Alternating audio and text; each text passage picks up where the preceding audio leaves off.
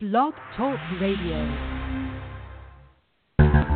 We are the heirs of that first revolution. Will a strong and united America still be a force for freedom and prosperity around the world? America has created the longest peacetime economic expansion in our history. We are the heirs of that first revolution. Good common sense and sound judgment of the American people and their essential love of justice.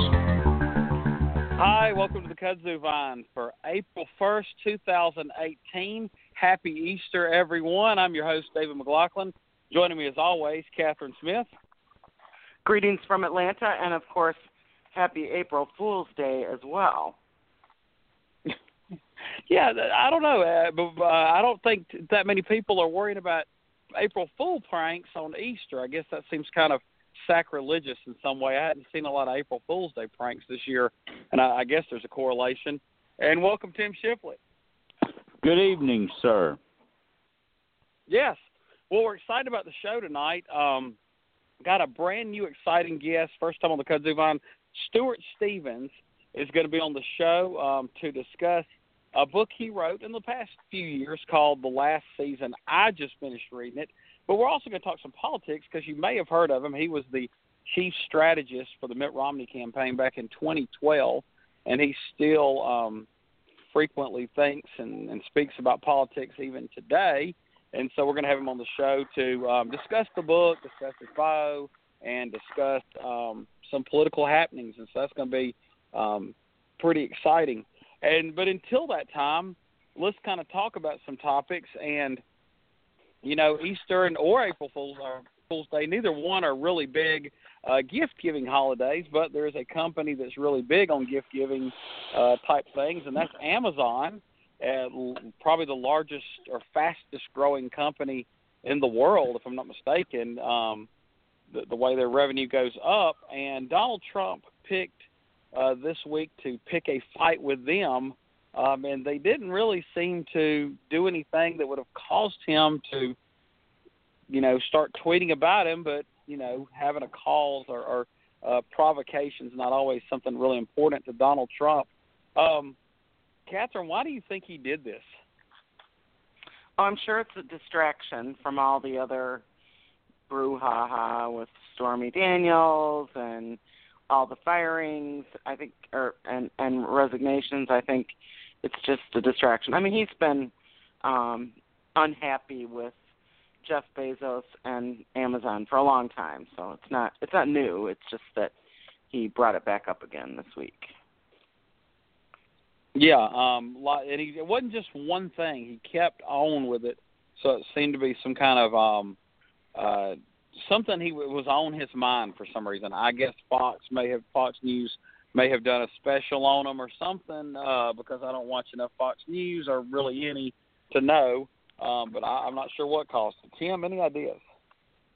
Well, he, it's Trump hating Amazon is not really a surprise since he has often in the past tweeted about how much he dislikes. I mean, and Catherine hit on the main reason why it's Jeff Bezos, uh, who owns the Washington Post. Now, never mind that those are two different businesses, and Amazon has not one thing to do with the Washington Post, but in Donald Trump's uh, world, uh, they do. And uh, some of his tweets obviously lately, especially the the latest ones, as I'm sure we'll get into here, ha- have gone off the rails and uh, into the world of uh, fanciful land, shall we say? It's uh, it a bunch of nonsense.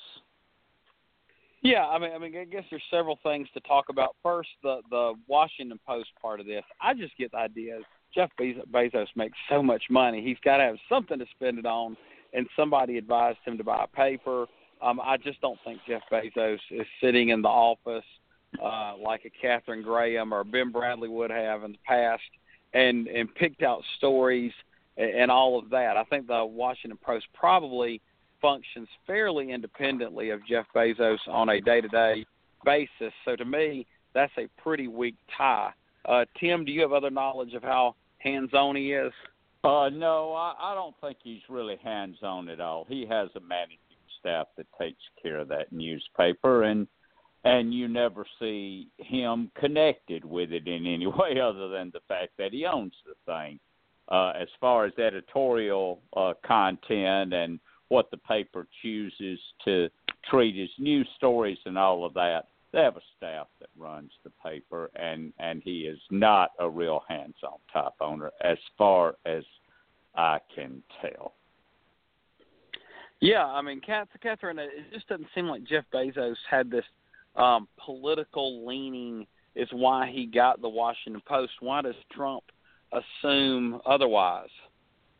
Well, I think it might indicate how he was when he had. I mean, certainly he had a number of different businesses when he was before. Well, he still does, but before he became president. So perhaps this is indicative of the way he was when he was uh, running his businesses. That he did, you know, have his fingers in all the pies and was, you know, involved in all of it, and did sometimes cross the line and influence things when he shouldn't have. So this might be a good indicator of how he ran a business, not so much how other people do. Yes, uh, and so uh, speaking of publications, we, I didn't even know there was a Trump magazine, but we learned that last week. So I don't even know what the if there was a political angle to that um, publication. Uh, like I said, I, I wasn't even aware of it until 60 Minutes last week. Well, let's kind of talk about another part of this, um, and that would be I think one reason he may not like Amazon is because he's all into brick and mortar as a real estate person, and Amazon is changing the way shopping's done. We can see some negatives because you know maybe it doesn't hire employees all across the country the same way, but it's just the way things are going to go. If Amazon doesn't do it, Target, Walmart, or some other entity that uh, would have existed instead of Amazon, we're going to feel that because that's just the way um, commerce is going. It's getting more electronic, delivered to your house. Um, and, and Trump not liking it's not going to change that brick and mortar um, is just not going to be a huge growth industry uh, moving forward as far as retail shopping. Tim, do you think that could be part of it, the real estate side of him coming out? Well, he said that uh, one of the reasons he didn't like Amazon is that they're, quote, putting many thousands of retailers out of business. That's utter nonsense. Uh, small companies, first of all, use Amazon to sell their products for yeah. crying out loud. A lot of them do. Uh, Walmart, for instance, has played a much larger role in uh, the loss of these brick and mortar uh, companies, especially a lot of the the smaller ones, because they're such a, a a major business. They just scoop up all the oxygen in the room. Uh, the the proliferation of malls in recent years, as we know, has just wiped out downtown business and stuff like that all over the country. Donald Trump is living in the 1960s with some yeah. of these ideas he's got. That's why talks about going back to coal and stuff. I mean, uh, stuff that isn't going to happen again. And what he's saying right now is not going to happen again. Amazon is is a is a convenient uh, boogeyman anyway because of him not liking Bezos. But I'll tell you, all these attacks have caused an Amazon stock to fall 3%. And this is the fourth most valuable company in the world we're talking about. When that happens on the stock market, well, that's part of what's happened uh, to stocks in, in the last uh, what two months when when the market's taken a real big hit.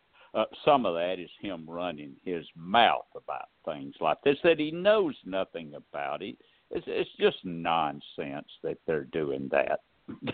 you know, jeez. Yeah, it, it, it, some of his friends uh, might want to invest in Amazon stock because probably that three percent will come back and, and maybe more.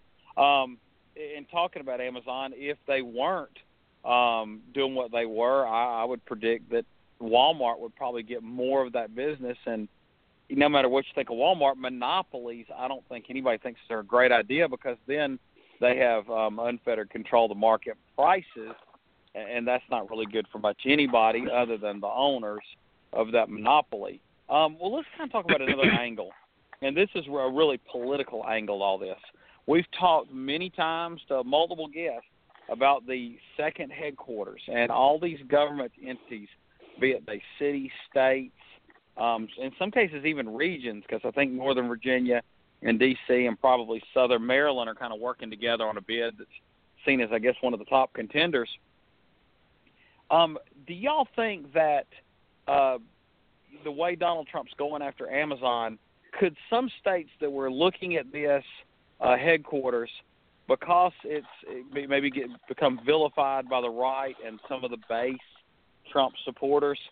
Could some politicians back off their um, support of trying to bring the Amazon headquarters to their city or state because they don't want to anger the base and could this become a political issue? Catherine, I think so. I mean, I, I just don't. I don't see that. I do wonder if all this talk about the headquarters is what got this on uh, the president's radar. You know, because it's been in the news a lot, whether it's in whether it's Northern Virginia or Atlanta or Boulder or, or Denver or Boston or wherever. Um, but I don't think. I mean, I certainly don't think in Georgia they would. I mean, there's a few um, outliers on the right who are saying, well, you know, we don't really need Amazon. We get all these jobs anyway. But I think that in general, uh, most cities are going to, the, most cities that are in the, in these, uh, in the throes of working with Amazon and putting bids in are not going to be swayed by the president's tweets. I think they want those jobs. Yeah. They want that business. They want that, um, you know, cachet of getting the Amazon second headquarters. That's my sense. Tim, what do you think? Well, I'll tell you, in Georgia, there is no way that uh, they would start talking Amazon down when they're talking what tens of thousands of jobs, billions of dollars pouring into the state. This is like I don't know if a, if states were buying lottery tickets. I mean, you get the Amazon headquarters. It's like winning the lottery. If if you're a state government, it, it would have to be. No, Trump or not, uh, Republicans uh, in this state will do what they've been trying to do, which is walk a nice little tightrope. Uh, say they support Trump on one hand, but not necessarily all he says because it's what locker room talk, David. Yeah, I don't know about locker room talk, but I mean, okay, let's just take Georgia for instance. Um, and you have a open field of candidates, and you have a K- Casey Cagle, the establishment candidate on the Republican side. Um, he he's probably trying to recruit businesses. Um, they, you know, QBE was fully funded for the first time in years, and people think that's because of the Amazon bid. Hey, great! Uh, as a teacher, I'll take that every day that they're fully funding QBE for the first time in so long. Um, but then, if Casey Cagle, is there some also ran type candidate like Michael Williams, who you know really wants to be seen as the Trump candidate? Could he begin to criticize Casey Cagle for you know selling out our values just for Amazon and and their Uh, Seattle Washington ways Uh, and their could try it. Washington Post ways?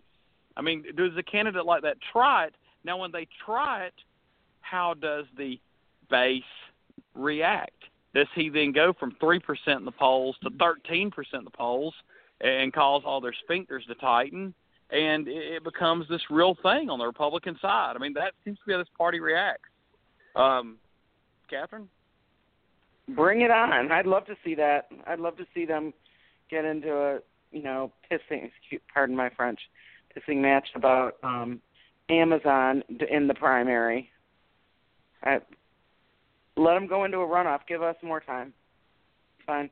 Well, I mean, but but that's the I don't thing. think it'll be if- if- successful. but- I don't think I don't think it's gonna it's gonna be successful. But if that's what if that's how they want to spend their time during the primary and fight amongst themselves Well- about whether Amazon is a good idea. Well, then they could I'm screw the with whole that. thing up. State, and I mentioned Georgia because Georgia has a primary battle. I don't think a Greg Abbott like they're looking at. I think Dallas. I want to say it could be Houston, um, but I think it's Dallas they're looking at. Greg Abbott is the incumbent. I don't know that. I think they already had their primary. no, I think it's so, Austin. no. I think it's Austin. Yeah, Austin. So it's somewhere. So Texas, while Texas has a lot of the same political demographics, Georgia, eh, there's just not the the uh, wedge can't be created by a primary. So Georgia's just a really good example. It's not just that we live here. Um, I, I could see them carrying on and then screwing this whole thing up because you think, well, the Republicans they're not so stupid or narrow-minded to get into this. And how many times do they get into this? I mean, look at what North Carolina did to their state with the bathroom bill. I mean, they caused their state to lose uh, NBA All Star game. Now, obviously, this is a lot bigger, but Yeah, that's how but- petty Republican but- but- politicians can be. Tim, But but but but you you you know you know what they can do though, David, is what they've been doing, and and that's when they're confronted with these things that that Trump you know pulls out of the the rabbit's hat or what whatnot. They can always say, well. I, I I support the president, but I don't necessarily agree with everything he says. Right. I mean, the man is a s- man of strong opinions and mm-hmm. blah blah blah, and then they'll wheel to another subject like the economy and this and that and the other, and, and go on. So I, I don't think that it would be even uh, uh, like comparing it to the bathroom bill in North Carolina because he's actually attacking Amazon, and it's a thing between the president and Amazon, and not one of the top Georgia politicians and Amazon, and and uh, one of those guys that are way down down the list in the governor's race. You know, there's what seven of them running.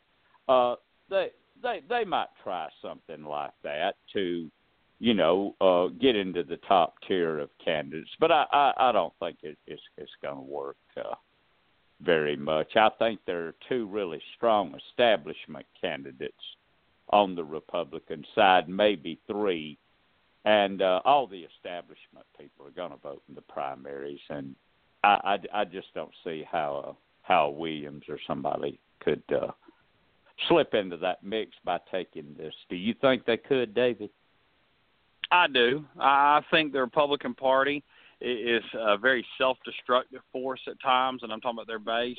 Um, I, I just think that they, uh, some of the cooler heads that want to prevail, uh, their base can get cajoled by these Tea Party elements and now this Trump element, and they'll follow, you know, these crazy lines of thinking. And this guy does have the bully pulpit. He has the the Twitter account um, that that they all hear about and they follow. Um, when something goes on, the media sources in particular, they follow like Fox News. Uh, I mean, they get such a slanted view. We're working from a different reality, almost a different set of facts than they are when we talk about things in a lot of this base. Trump, And so I think they can be persuaded. Mm. Trump has another problem though here, David. Amazon isn't saying a word to him. Not a word. Uh, uh, Trump when Trump tries to have one of these fights, he needs a back and forth. He needs an enemy that'll stand up and engage him. And Amazon is just saying nothing. They're offering no comments and just letting him talk. Uh, I wonder if he Yeah. might talk himself out. Yeah, that's what I think. What? He won't get the if he doesn't get the kind of response he wants, he'll just go on to something else. He'll be, you know, who knows wh- who's next. He'll be attacking somebody. Well, and we may get into who's next on something else in a second. But now, uh, looking at uh, another facet of this, have y'all heard any numbers on if Amazon purchases have dropped in the last five days in any way? Uh, we talked about a stock price, but if conservatives decided not to use Amazon like they might have No. otherwise? Or is this not affect? Or is it because this is such an internet-based business, Prime memberships, all this different stuff is such new world technologies that the the profile of an Amazon user is much more likely to be younger and more democratic than the average Republican because I mean there are some real cultural divides in, in ways we don't think about, like how you shop. Um, maybe more of a cultural touchstone than we realize, and it's not one like a conscious choice. It's just embracing of new technologies. Catherine, have you seen any numbers? I haven't seen any numbers, but I just don't think. um I mean, I will say that I make a lot of my decisions about what I buy based on politics. I do it all the time. I pick, you know, I don't buy from certain companies. I always buy from other companies. I'm very um conscientious about that. I always have been. I was raised that way. But I don't think most people do. I don't think most people like they need something that Amazon has and they have the best price. They're going to order it. They're going to get it tomorrow and they're going to be happy.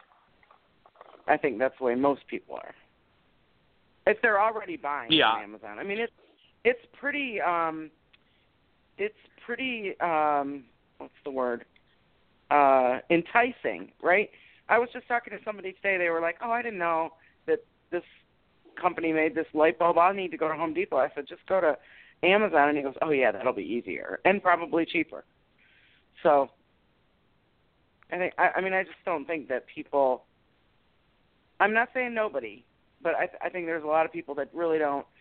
The politics and and um, this cultural stuff doesn't really play into their purchasing power. They're looking for a good price and fast delivery. Yeah, and, and I think you're right. The political politics uh, decide a tremendous amount of people's uh, purchasing. Well, now I want to bring on uh, to our, our guest at this time. Welcome to the Kudzu Vine, Mr. Stuart Stevens. Hey, buddy. Thank you. Honor to be here.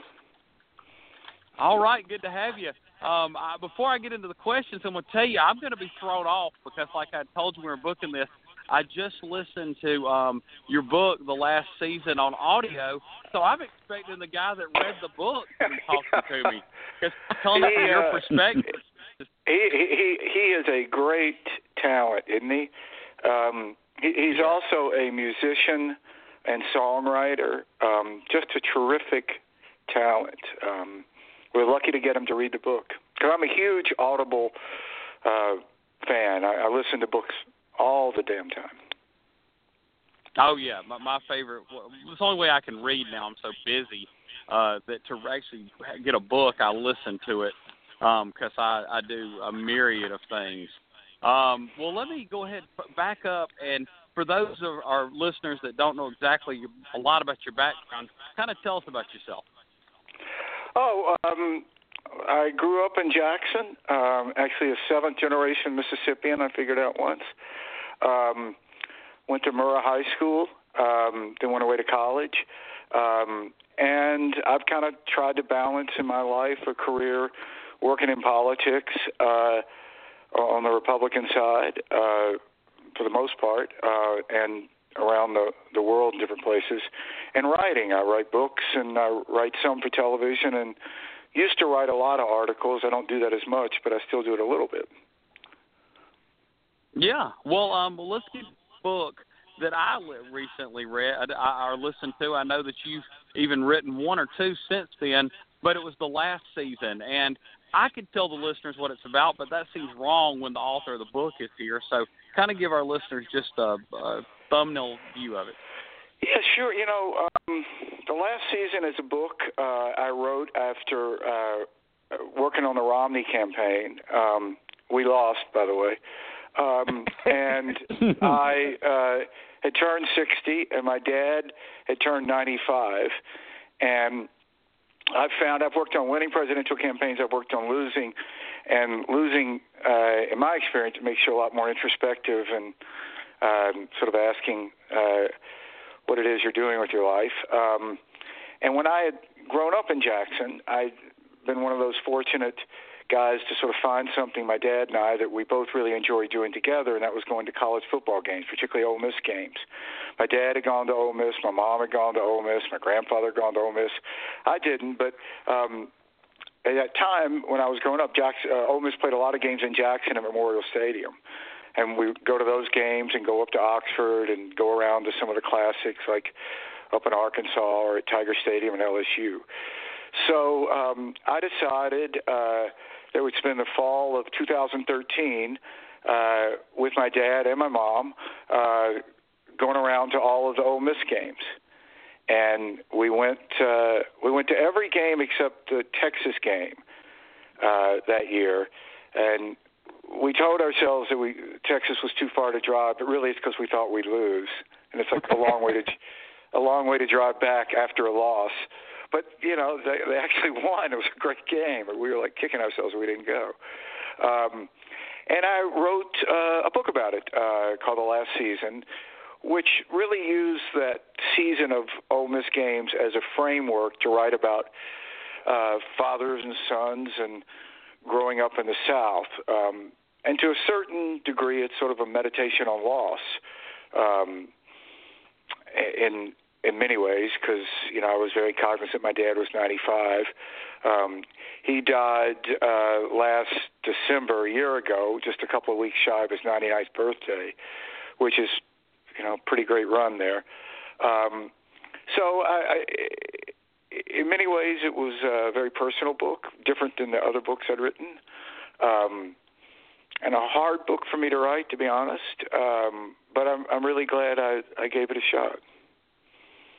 Oh, I'm glad you read it. Wrote such a, a meaningful thing, and I think it's one of those books that could bridge the political divide. I'm a Democrat. I understood exactly what you're writing. You know, fathers and sons.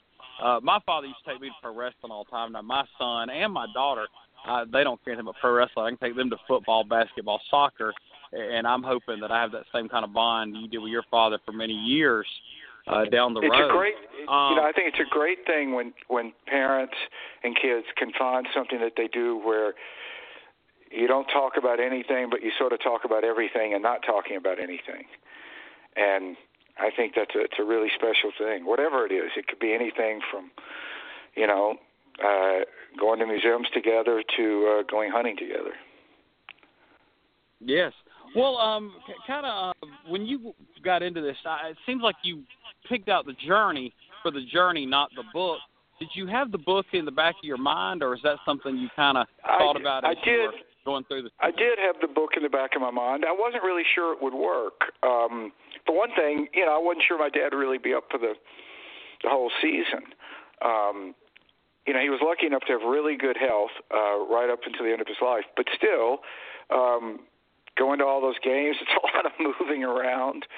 Um, so uh, I didn't commit to doing the book until uh, we were almost due at the season, um, and then I talked to um, my publisher Knopf about it, and they were like, "Hey, let's do this."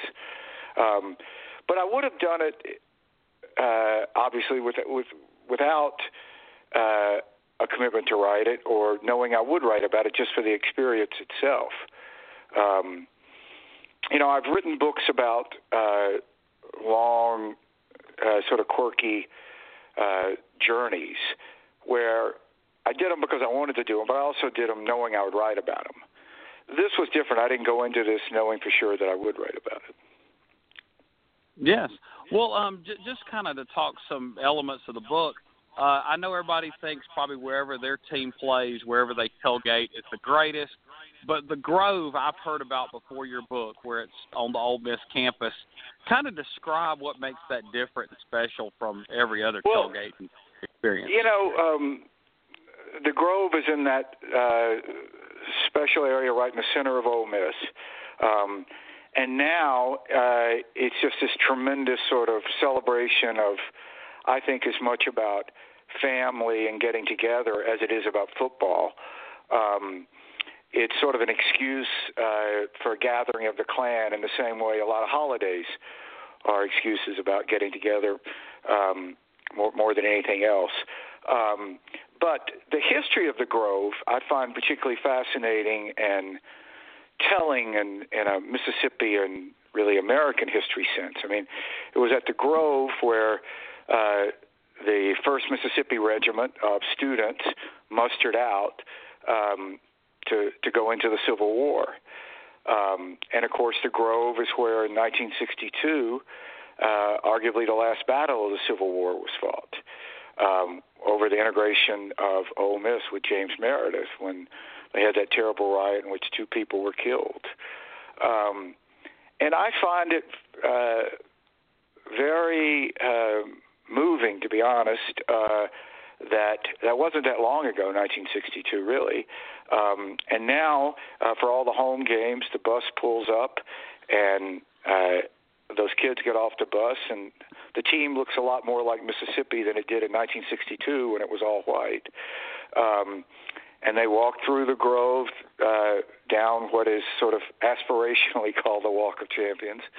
Um, it's been a while since Ole Miss uh, won a national championship. Actually, 1962 was the last year. Um, and walk uh, past the Confederate War Memorial to the stadium. And it's a fascinating bit, I think, of cultural history. And um, I, am really interested in how uh, sports, particularly college football, intersected with civil rights in Mississippi, in the South, totally across the South, and across the country, but really in the South it was most obvious. Um, and I think that that sports changed uh, the history of civil rights, and the history of civil rights changed sports. Um, and you know, for many people, it was a, the first time that blacks and whites really cheered for each other in minute. And uh, I think it's been a powerful unifying force in our culture. Yeah, I, th- I think you're right. Over in Alabama, they say that Sam Cunningham integrated Alabama uh, better than anybody in the state government ever did. Um, yeah, you know, there's a there's a I just got to give a shout out. There's a wonderful book called Rising Tide um, about Joe Namath and Bear Bryant and what how what Namath meant to Alabama, um, and uh, the book gets into this fascinating story of how Namath, who came from this integrated steel town in Pennsylvania, um, he quietly made it uncool, and he was the coolest guy on campus, uh, to be overtly racist. And they tell the story how Namath had a picture from his high school prom um, of himself with some friends, and one of them was uh, a black female high school student.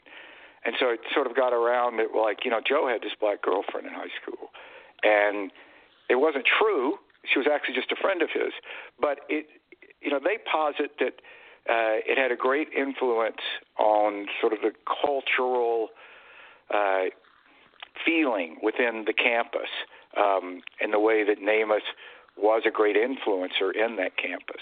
And I, I think that's absolutely. And of course, with Cunningham and, and, and Alabama recruiting uh, black football players, um, it, it had a profound effect. Yes, well, I had two political questions about the book. Speaking about inspiration in the book, because a lot of times you flash back to the '60s when you were right. younger, and you talked about William Winter, who um, was ended up later becoming governor. This time he was just running, and um, you said he didn't win uh, for governor of Mississippi. Was very pro-integration. I mean, not really a moderate, really a liberal at that time. He was an inspiration, you said, for you getting into politics. But then you ended up becoming a Republican consultant. How did that journey go from to the well, left you know, of the Democratic Party at that time to Republican? Well, you know, when Winter ran for governor the first time, which was 1967, um, and there's a wonderful documentary film about this uh, called The Toughest Job, which is ostensibly about Winter getting education reform passed once he became governor.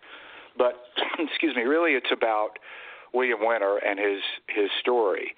Um, but then pretty much everybody was were, were Democrats. So Winter ran against the Democrat establishment. Uh, John Bell Williams was the last avowed segregationist to run and win in Mississippi. Um, but at the time, uh, the Democratic Party, for the most part, um, was a sort of old line Southern um, pro segregation party, um, with some notable exceptions. And of course, the 1964 uh, presidential uh, convention of Democrats, they had that fight over which delegation to seat, whether or not it was going to be the Democratic Party or the Freedom Democratic Party from Mississippi. So that fight was sort of breaking out. But when I was coming up, uh, I was drawn uh, to William Winter and then to Thad Cochran, who uh, ran as a young Jackson lawyer, and really ran against the Democratic establishment too when he first ran for Congress. Um, and to me, in that sense, that you're always drawn sort of to underdogs, and you don't want to be uh, like the power structure, that sort of instinct that so many of us have. It was a natural thing uh, to be for the Republican side um, because it was like, why would you want to be for Eastland or uh, even Stennis? I think Stennis was a lot better on these issues than Eastland, but it was sort of unless you wanted to be like a county clerk in Tishomingo County. I mean, why would you be for who was in power already? Um, and so that's how I ended up um, working on the Republican side. And you know, the truth of the matter is that in in the political consulting world, it's very difficult to work both sides of the street because n- neither side ends up trusting you. Um, so that's how I became a, a Republican consultant and worked worked for George Bush uh, in 2000. Um, really started in 1999. I wrote a book about that campaign called The Big Enchilada. Um, but I'm definitely not a Trump guy, and have been very vocal about that. Yeah, and I think Catherine and Tim will get into that kind of line of question a little bit later.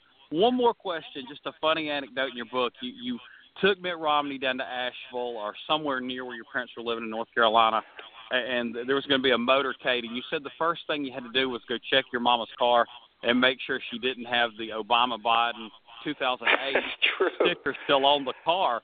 Uh, so I take it at least your mother was an Obama supporter in 2008. Oh yeah, I think both my parents supported Obama in 2008, um, and uh, you know my parents were uh, very progressive on race, um, and it was a real hallmark of sort of great influence on me. I have an uncle, my father's brother, um, uh, who, who is no longer with us, who became a um, full-time civil rights lawyer and then law professor at Antioch Law School. Um, so um, that, that had always been a very important value in our family. My grandmother uh, was involved in uh, civil rights on my father's side. Um, so it it made sense that they would they would be supporting Obama. I, I supported uh, Governor Romney in that race and worked for him, um, but I was never uh, anyone. I, I never was angry about uh, President Obama, and I have tremendous tremendous respect. I had some policy disagreements with him. Um, but I have tremendous respect and always did for him as a person. Um, and I think he he really conducted the office of presidency with great dignity and, and presence that is to be greatly admired.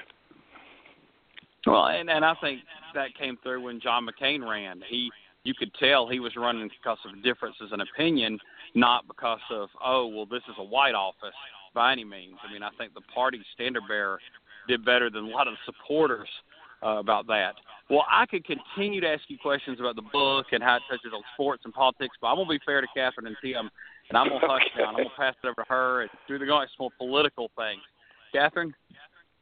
Thank you so much for being on tonight. Um, hey, Catherine. It's been a really interesting conversation. Listening, I'm not a big sports fan, but I did grow up in a college town, and I'm like a long time, uh, like fifth generation and I can totally understand a lot of what you were talking about. So I'm I'm anxious. I'm trying to listen to your book, though. I'm not a big football fan, so I'm not sure how how far I'll get. You know, one of the one of the things my editor Knopf kept saying was like, "Less football, Stuart. That's okay. like, you don't have to write about the game that much." I don't know how to break it to you, but not that many people will care. You know? in the um, original draft of this book, it was like, you know, play by play of a whole season. He's like, dude, no, people people are just gonna get bored out of their minds. More about the conversations with your parents, less about the football game. yes, exactly, exactly. well, I want I wanted I, I just wanted to um, ask you about um, about Mississippi politics. Actually, I know everybody's mm-hmm. anxious to talk about Mitt Romney, but I, I'm curious I work for an organization that uh, works in Georgia, Alabama, and Mississippi. So I'm very um, conscious of the legislature and what's going on there. And do you still follow? You know, I really, I, I really don't follow the Mississippi Oh, okay. legislature. Um, I I worked for Haley uh, and did his races, um, but I haven't since then. I haven't, uh, uh, and I never really, to be honest, uh, I never really followed the legislature that closely when Haley was governor. Um, Okay. You know, I've always been, uh, uh, admittedly, uh, a campaign guy more than a governing guy. Um, and well, that's some, important to make. It's important to make that distinction. I, I sometimes. think it is important. You know, there's some people that do it well. Uh, I think David Axelrod did both well, but I, I don't think I'd ever be good at it. You know, I was more about like the taking of Baghdad than the running of Baghdad. Um, it was just more fun to me. More, I like the fight. I like the winning and losing. Um, and I never wanted to, as we say, go inside, which means go to work for a client that you've helped uh, elect. Um, and I, I think that there are people who are really very good at that, who probably aren't good at campaigns, and it's and I just never. It's just not. Um, it's it's not been something that I felt I, I would be good. But so I haven't followed the Mississippi legislature that closely. Okay, well then I'll ask you about I'll ask you about Utah. So are you working with um what do we call him now? Sen- I guess we still call him Senator or Governor Romney? Governor, I guess. Oh, um, y- y- yes. Uh, I'm helping him out in the, in the Utah race. Um, it's hard to say how much of a race it's going to be. Um, and really, he has a, as he should, a, a Utah-centric team. Um, but I really, I really love Mitt and Ann Romney, as does pretty much everybody, uh, politics aside, who knows them and has worked with them. Um, and uh, Well, I just have to say I'm I'm originally from Michigan and grew up with Mitt Romney as with um his dad, Whatever. George. his dad George Romney as governor and I grew up in a very democratic family, so much so that we didn't even shop at stores that were owned by Republicans. but I love that. but my mother always admired him. Like she felt like even later when like Mitt Romney was running for president, even though she was never going to vote for him, I don't think she ever voted for a Republican in her life. But um but she she talked about how she felt like George Romney was a really good governor for Michigan and always respected him. So I think that there's a lot of um, respect for that family. Yeah, it's you know one of the interesting things about Mitt is that whoever's worked with him at different stages of his life, um, you know, going back to law school days, uh, have I, I think found it a positive experience. Um, you know, when he did the Olympics, everybody talked about how fantastic experience that was. Um, when he was working for Bain, uh, you know, most of those people are Democrats. They're they're Massachusetts Democrats, um, and they could care less about the politics of it. They just like Mitt, um, and it, it's a it's a quality that he has. Uh, you know, he's a very, I, I think, self-aware person. He realizes he's one of life's lucky people on multiple levels. He had wonderful parents. He's found a life partner that has been very, um, a, a very good match, uh, and, and they've been through a lot of ups and downs together, and they have kids. And I, I think he just realizes how fortunate he is, and he's a very positive, warm person that, that people are just drawn to. And you know, they, they do so much that they never publicize. Um, involved in charities. I mean, when they were in Boston, they gave to all these charities, but you'd never see their name on anything. And that's just they strongly believe that you should do this work for the sake of the work, not for attention you might get for having done the work. Or they're just wonderful. I have people. a lot of respect for that. Yeah, it's it's a it's a very deeply held uh, conviction with them. Um, I do have a question about Utah. So Yes. there's this this new um decision by the courts about the Republican Party. Is that going to have any impact on him? It's incredibly confusing. The, the question here is uh, the nominating process of the party. And so, should the party in the past, they have nominated just through a convention, um, which other states do as well. Virginia does that. Um, some states have a uh, process like Massachusetts where if you get a certain percentage at the convention, you're automatically on the ballot, but you can petition your way onto the ballot. So um, mm, I'm not sure exactly when, but I think uh, four years ago, uh, Utah shifted to a dual system. You can either get on the ballot by getting a certain percentage at the convention, or you can get uh, petition your way onto the ballot. It's actually a lot of signatures. It's uh, for a smallish state. I think it's twenty nine thousand, um, and then you can get on the ballot. So there is a uh, fight over this, and sort of both sides would go. Uh, the arguments would be if if you're just for the convention, your argument is that state parties should be able to pick however they want to nominate people because they're they're no, nothing different than like a bowling club. There's just voluntary association of people. And the other argument would be it's about democracy and that more people should be able to participate and that you should have primaries.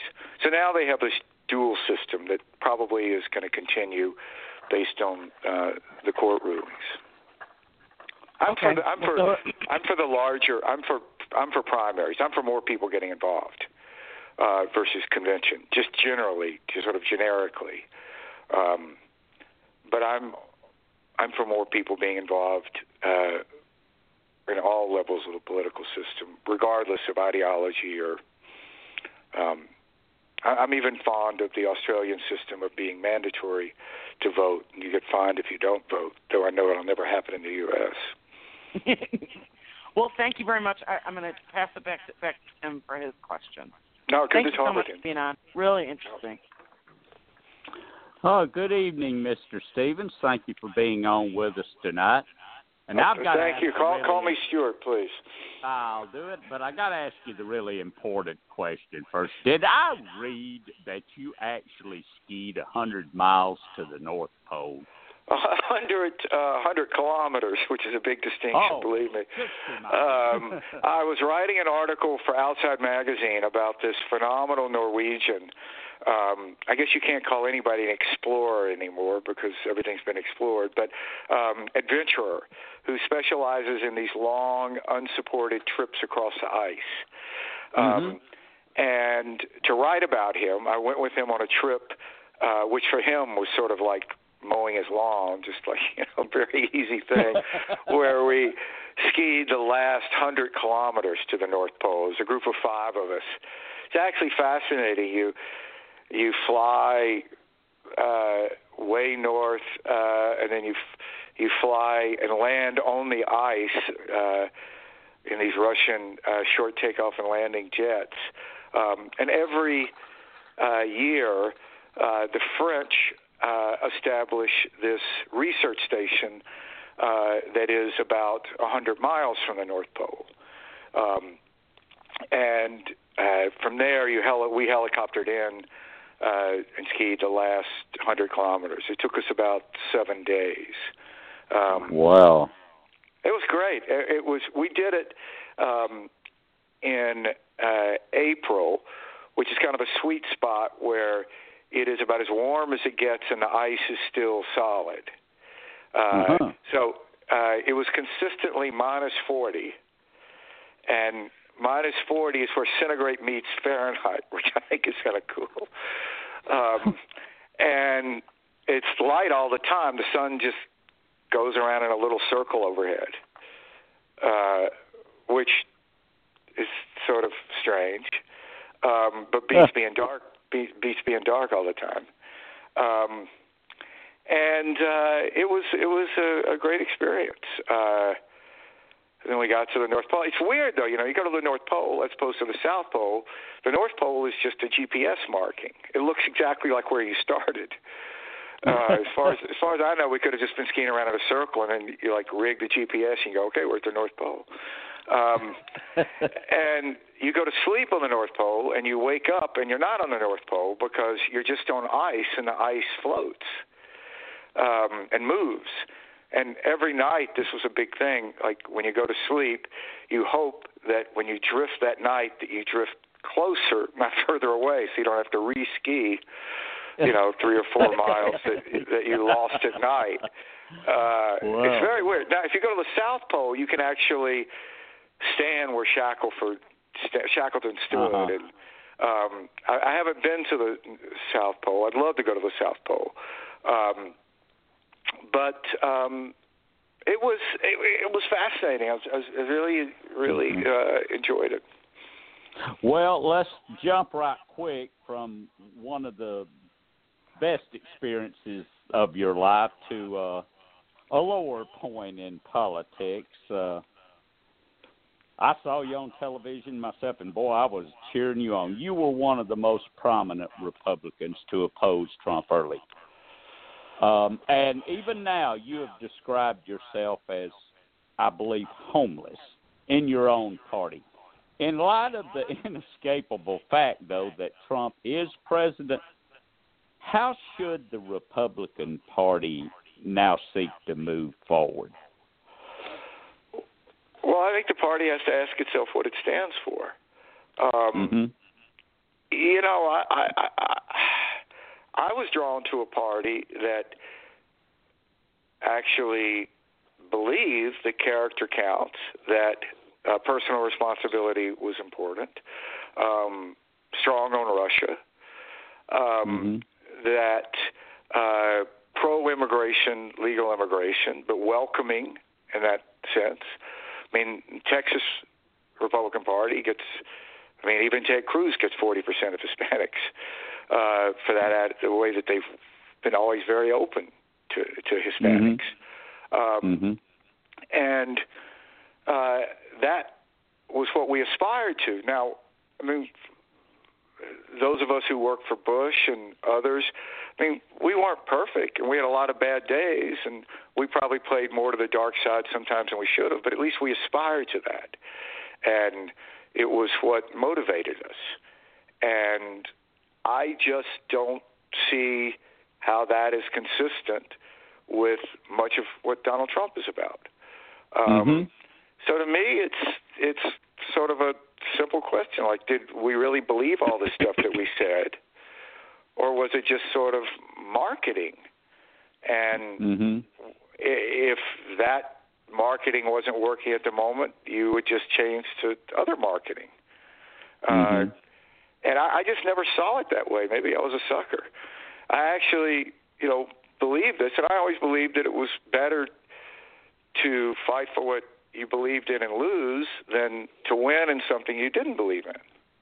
hmm And um, you know, some of my closest friends have, are people I've opposed uh, in the in the Democratic Party because they really. I don't care that we we didn't agree, but I really respected them for what they believed, hmm and they believed in in their guy or woman, and I believed in mine, and fine, okay. You know, sometimes Mhm. you win, sometimes you lose. Um, hmm but you could articulate what you were for, and it was about something more than just winning. hmm And I, I just don't get it. Um, and I mean, to me, uh, it came to a head with with Roy Moore in Alabama. Um, I, the Republican Party should not support Roy Moore. I don't care if he gets the nomination. The Republican Party shouldn't any more Mhm. than you know. If you look when David Duke got the nomination uh, for governor in Louisiana, President Bush then, um, 41, um, directed the Republican Party in Florida. I mean, in, in Louisiana to oppose him. hmm Um, and he was smart enough not to do it heavy-handed from Washington, but got a former Republican governor, David Treen, to lead the effort to oppose the Republican nominee, David Duke.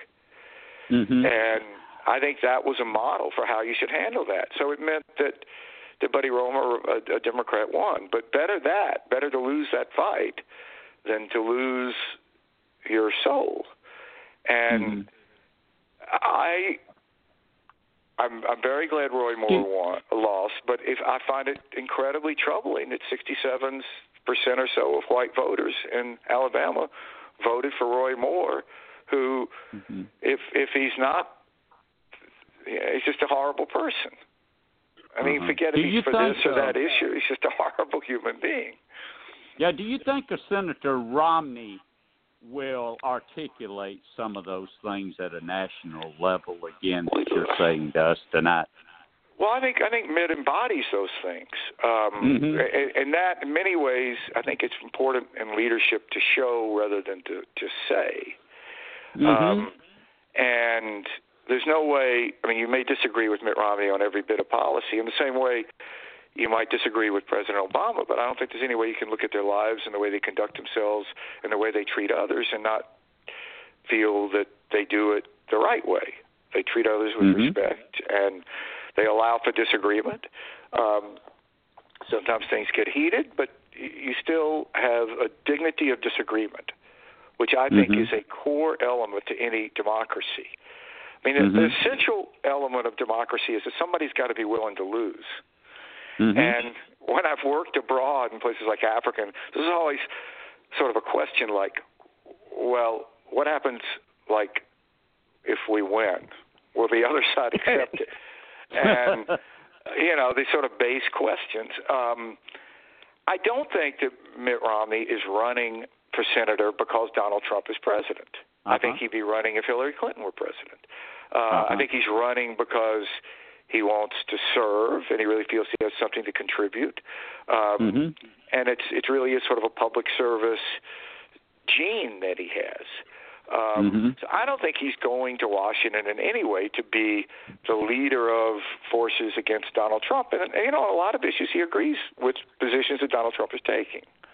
Mhm. Um, but I think uh, the speech that he gave in the spring of 2016 was very powerful and very courageous. Uh-huh. There's absolutely nothing in Uh-huh. it for him. Um, and he'll, you know, he'll he'll work with Donald Trump when they agree on things, and when they don't, you know, he'll call them like he sees them. Um, you know, as governor of Massachusetts, you know, if you can't work with people you don't necessarily agree with, you're not going to get anything done if you're a Republican because they're all Democrats. Right. So um, Yeah. I think it's it's positive for sort of the body politic for someone of Mitt Romney's character to be involved. Um, I felt the same way about Doug Doug Jones in Alabama. Right. I mean, he seemed Right. to just be an outstanding person, Mhm. um, and I think that matters so much. And then, and with that, I, in the interest of time, I'm going to send it back to David to close the segment out. Thank you for being on with us. No, tonight, it's great to talk to you guys. Really Thank you appreciate so it. much. Yeah. David? Uh, Stuart, Stuart Stevens, um, thanks for being on the show. Um, I did want to give you a chance before you go. Where could people see you or read you or um, see what you're thinking at the current time? Oh, listen, you know, the best thing to do is read my books. Um, you know, I'm a great supporter of local bookstores like Lemuria and Square Books, and um, that that really, I, I write a columns uh, off and on for the Daily Beast, um, but but not that often these days. Um, and I, I'm working on uh, a new book um, that I, I can't really talk about yet, but um, really, I would uh, just just try to if you're so moved to dig into I've got seven books out now, dig into those books. Yeah, well, I'll tell you what, I'll make a deal with you. If you're willing to come back on in the future, I looked on the Overdrive app, and The Innocent Have Nothing to Fear. It was a, a fictional book you wrote back around 2001. I'll listen to that before you come back on, and we can talk about that book as more. that with more sounds great, buddy. Look look forward to Yeah. it. Yeah. All right. All right. Thanks again. Thank you. All, all Thank the you, best. sir. Take care. Bye. Right, that was Stuart Stevens. Um, you know his books. I think he said seven of them. Going to be eight soon. Uh, I think he contributes on a lot of different cable news channels as well. Uh, you know, probably not a regular schedule, but but catch him because he's very informative when we talk more politics. We got to tonight. Um, guys, I, I hope that was a good show for you. We had a great guest and one uh, kind of topic with a lot of branches before that. But uh, this Easter show has um, wound down, and so until next week, that's the Kudzu Vine. Good night, Good y'all. night, guys. Not everybody. We are the heirs of that first revolution. With a strong and united America still be a force for freedom and prosperity around the world? America has created the longest peacetime economic expansion in our history. We are the heirs of that first revolution. Good common sense and sound judgment of the American people and their essential love of justice.